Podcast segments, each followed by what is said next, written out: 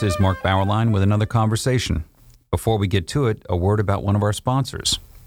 You may have seen a recent article in InsideHigherEd.com that began Wyoming Catholic College has a lot of unusual things about it, each enough to merit a story in itself. Wyoming Catholic is a conservative Catholic college that educates students in the great books and Catholic tradition. It also teaches horsemanship and bans cell phones on campus. I love that. And it turned down federal funding. President Glenn Arbery describes the mission this way This college is engaged in deep ways with the agony of a culture that has lost its spiritual center. We're adventurous and poetic and deeply Catholic. He likes to cite Dostoevsky in Crime and Punishment. Low ceilings are bad for the soul. The ceilings rise at Wyoming Catholic, which is located in the foothills of the Wind River Mountains. The curriculum centers on the Western tradition. Its Catholic identity builds upon Thomas Aquinas and the magisterium of the Catholic Church and engaging with God in the wilderness. Find out more at wyomingcatholic.edu. We have with us today Stephen Soukup. He is the publisher of the Political Forum and director of the Political Forum Institute. He has a new book out that caught my eye. It is called The Dictatorship of Woke Capital. Certainly a timely topic, uh, and I don't think it's a topic that's going away uh, uh, much anytime soon. Welcome, Stephen. Thank you for joining us.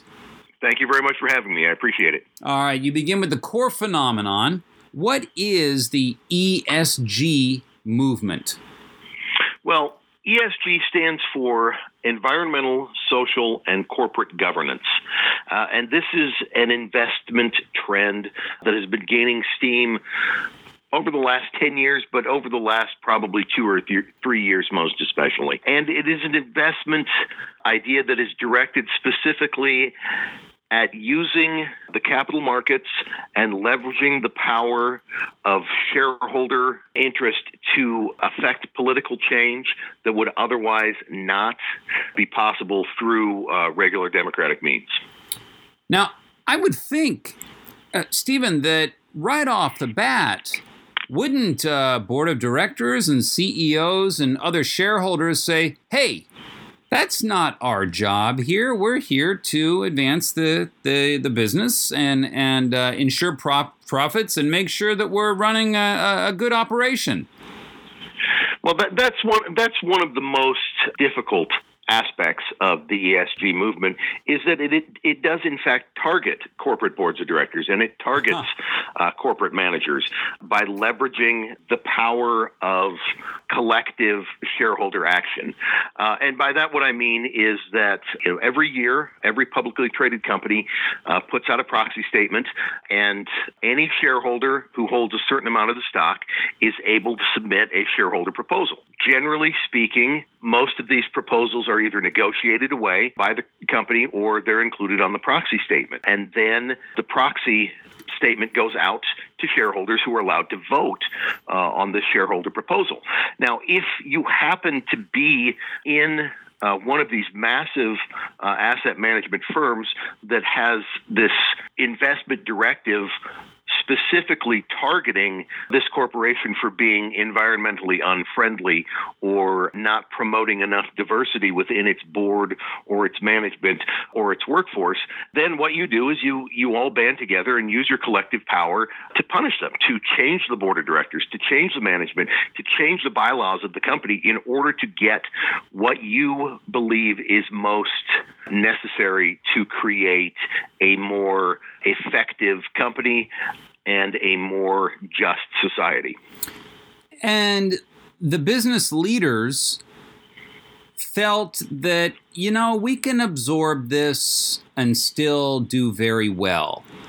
Was that the calculation that they made? Well, that's part of the calculation. Um, certainly, uh, there are some who believe that this is not something they would need to do, but it's a hot investment trend, and they might as well get on board uh, and make as much money as they possibly can. Uh, but there are others who are who are true believers who have actually convinced themselves and convinced tens of thousands of others in the business and in the corporate world more generally, uh, that if they do not address these issues, particularly the issue of sustainability or of corporate's readiness to corporate the corporate world's readiness to deal with climate change, then the whole world collapses anyway. So, so they think that any effort they make, any loss potential loss in return on investment uh, is is absolutely necessary in order to save the world. Save the world. I'm I, I I'm on. I'm I'm on it. Stephen, aren't you? well, what's wrong with you? Uh, well, um, to be honest with you, that's a long list. Yeah. But in this particular instance, I, I, just know too much about the people involved and about the types of things that their actions produce. Uh, for example, I, I know that the, the most recent research coming from Harvard Business School, in fact, suggests that by focusing their efforts to defund either through debt measures or through equity traditional energy firms, these asset managers are probably, in fact, hurting the environment more than they're helping it. The overwhelming majority of new patents filed and issued for new technologies uh, in alternative energy are filed on behalf of traditional energy companies. They're not filed by startups, they're not filed by alternative energy companies. They're fire, filed by the traditional gas, oil, coal, fossil fuel companies that are trying their best to diversify their business. And, and, by defunding these companies, we're we're actually cutting off our nose to, to spite our face. Hmm. You mentioned early in the book a speech from June 2019 on the Senate floor by Senator Tom Cotton. What was that speech? Well, it, that speech, first of all, is is where the title of the book comes from, and as as anybody who works at or is dedicated to reading First Things knows that uh, that's actually the title that First Things gave to their reprint of Senator Cotton's speech, "The Dictatorship of Woke Capital," yeah. and it's such a great title because it really captures the moment. Back in 2019, the democratically elected representatives of the center right state of Georgia and the democratically elected senator of the center right state of Georgia passed, signed, enacted a fetal heartbeat bill essentially to ban abortions after a baby's heartbeat can be heard in utero. That made a lot of very powerful and very left wing businessmen very unhappy, particularly within the entertainment industry. Yeah. Uh, so the entertainment industry, led mostly by Bob Iger, then the CEO of Disney, pushed back against the state of Georgia. They said, look, if Uh-oh. you're going to I'll, ban I'll, inter- I'll you, Stephen. after the fetal heartbeat can be heard, uh, then we're not going to be doing business in, in, the state of Georgia. And over the previous two decades, Georgia had invested a lot of money in attracting the entertainment industry. And roughly 100,000 Georgians, not people from Hollywood, not people in the entertainment industry, but people who live in Georgia, normal, average, everyday Georgians, 100,000 of them have their jobs tied to the entertainment industry. So, so Bob Iger says, I don't like your politics. I'm not going to do business in your state. And these 100,000 people to hell with them. Their jobs don't matter to me. And this was this was something that got Senator Cotton extremely riled up, uh, and he took to the Senate floor and made this speech. Uh, that and, and, this was the first real acknowledgement on the part of the conservative movement that there was something truly amiss with the corporate world and its attempts to use its power to advocate for and to push its policies on an unwilling electorate. Okay. Uh, I, I, was going to say that uh, I was in Atlanta through the 90s, and I remember the film industry really took off. They started doing a lot of films in, in Atlanta, Georgia, and, and, around, yeah. and around the city. It was actually very popular. It was a big thing in the city at that time. I didn't know 100,000 people had, had become part of the industry, but Wow. Well, there, there you go. There's the power that they wield. Now, is there anything that you can see? This steps out a little bit from from the book, and I want to get to the book because you got a lot of historical background that that goes into your study as well. But is there anything Republican politicians or conservative politicians, I should say, could they? Is there anything they can do to stop Yeah. Disney from, Oh, from sorry. these kind this kind of blackmail? Yeah, there there are things they can do, and what they need to do in particular is to, like the rest of us, we all need to to understand what's going on behind the scenes and who's playing this game and why they're doing so. Senator Cotton's speech was very important, and it was very well received, uh, but. I think it missed the larger point that this is not just a case of woke CEOs deciding that they want to to play games with politics. This this is far more serious and far more involved than that. This is this is about the finance industry. This is about pushing the capital markets to the left. This is about, as I said earlier, abusing uh, the shareholder proposal process to advance political goals rather than financial goals. This is an enormous problem. And what what we need our representatives in Washington to do, first of all, is to try and wrap their heads around just how enormous this problem is. Once they've done that, then they can begin to understand how important the SEC and the SEC's objectivity is, to understand how directly the Biden administration wishes to undermine the SEC and its objectivity, uh, and they can start to push back a little bit in that way. Yeah, that would be nice to see. Yes. Uh, one thing that you point out early on is that this isn't really the way in which the traditional left would operate. You you actually regard woke as something of a symptom of the decline of the traditional left in America. How is that? Well, I would make the case, and, and certainly I'm not the first by a long way, but I would make the case that the economic left, the old Marxist left uh, that everyone grew up believing in and understanding from the Cold War, the communists, the Marxists, control the means of production, etc., you know, all of that, that that's really not as important today as it once was. The economic left essentially died uh, in the 1950s and the 1960s and was replaced very stealthily uh, with what we know today as the cultural left. The cultural the culture wars are very much a product of the death of the economic left and the rise of the culture left. The old left would not talk about diversifying boardrooms. No, That wouldn't even be on their on their radar. no, not at all. Is there any is there any economic left in in I mean was Bernie Sanders economic left and then what seemed to me is he was economic an sort of an old-fashioned economic leftist who simply got absorbed by the cultural left and he he got on board with all of that stuff. Is that right? Well, I, yeah, I think there certainly there are a few holdouts. Uh, you know, like the apocryphal Japanese soldiers who, you know, 30 years later were stranded on islands, you know, in the Pacific and didn't know the war was over. Bernie Sanders didn't know for a long time that the war was over uh, and that his side lost. But I think he's come to that realization. Uh, but even with Sanders, if you look, for example, at at his 2016 platform, what he advocates there, you know, uh, student loan forgiveness and Medicare for all and things like that, that none of that is truly Marxist.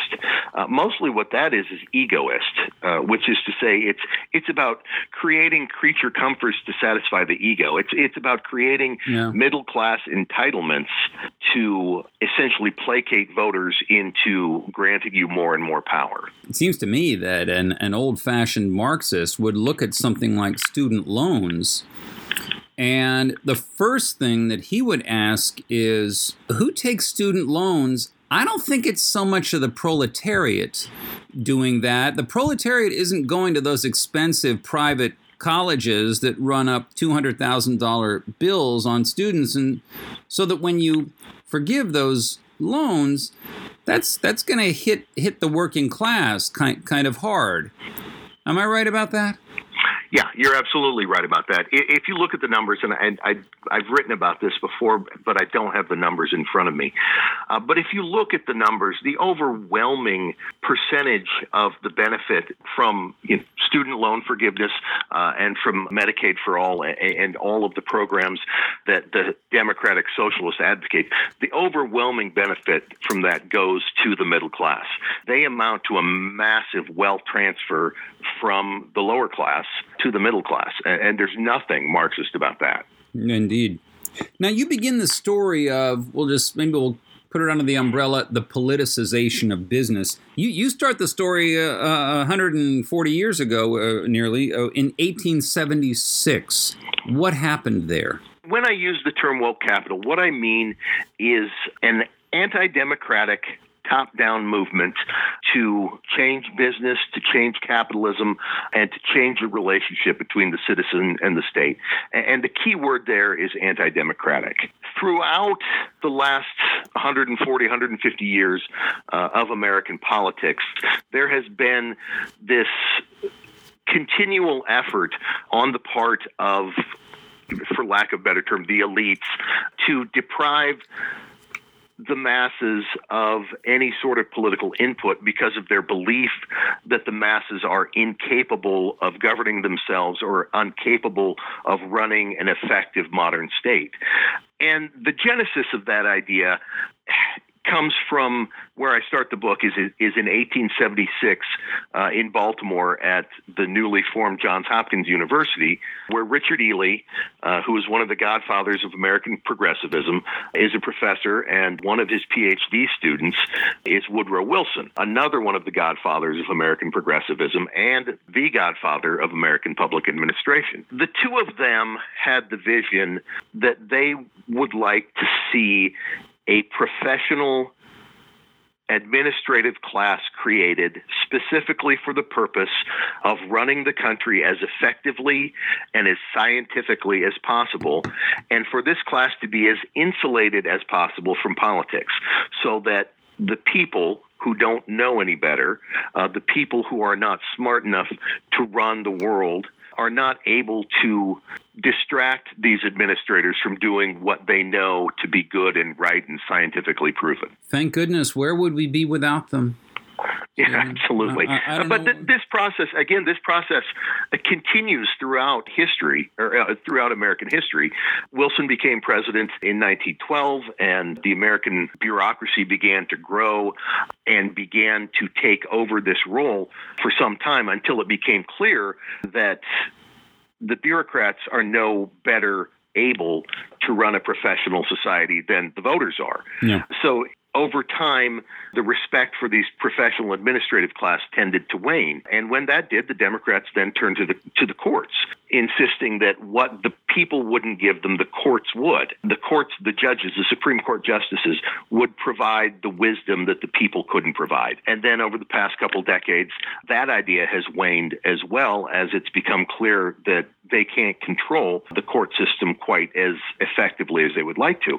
And, so this this push into business, this push to have business go around the will of the people and to enact this ideal scientifically directed state is the latest effort in you know what is a century and a half long trip through anti-democracy. What was TAP? T A P P. Okay, well, TAP was one of the ideas that was created by the Stanford Research Institute in the 1960s. And the Stanford Research Institute was created in large part to try to rationalize and systematize the idea of business planning. And, and so in the 1960s, an entire group of the most effective and best known business planners were collected at Stanford and created this theory and practice of planning program, which was the idea that they could come up with best practices. And this, a lot of the ideas that we are seeing used in woke capital today uh, were developed in this program in the theory of practice and planning or theory and practice of planning program uh, as practical measures. Um, they were not intended to be ethical or moral measures. They were simply the way that businesses could see how best practice is done and imitate that in order to improve their own function. In the 1970s, then especially in the 1980s, various academics, philosophers, and others took a lot of the ideas that they created at, at the Stanford Research Institute and, and changed the way that they worked. They changed them from practical measures to more normative ideas and, and tried to give them a moral sheen in order to change what they believed to be uh, the shortcomings uh, of American capitalism. And where we are now, you, you pick some strong examples. How does the career of Eric Holder exemplify the state of things with woke capital? Eric Holder, if you want to understand just how beholden Eric Holder is to big capital and just how beholden big capital is to Eric Holder, uh, you should read uh, Matt Taibbi's, I think, 2012 Rolling Stone essay on Holder and uh, Wall Street uh, because it, it's truly devastating. Holder, as the Attorney General, essentially let billion dollar criminals walk specifically because he had no interest. The, the excuse given was, I don't want to damage the economy uh, by punishing these companies. And, and, it turns out that a lot of these companies were clients of, of Eric Holder's uh, law firm, or his former law firm at the time, to which he returned uh, after he was uh, after he retired as Attorney General. So Eric Holder is sort of the symbolic connection between big business and big government, this corporatocracy that we see playing out in American government today. He is very much a symbolic representation of that. Yeah.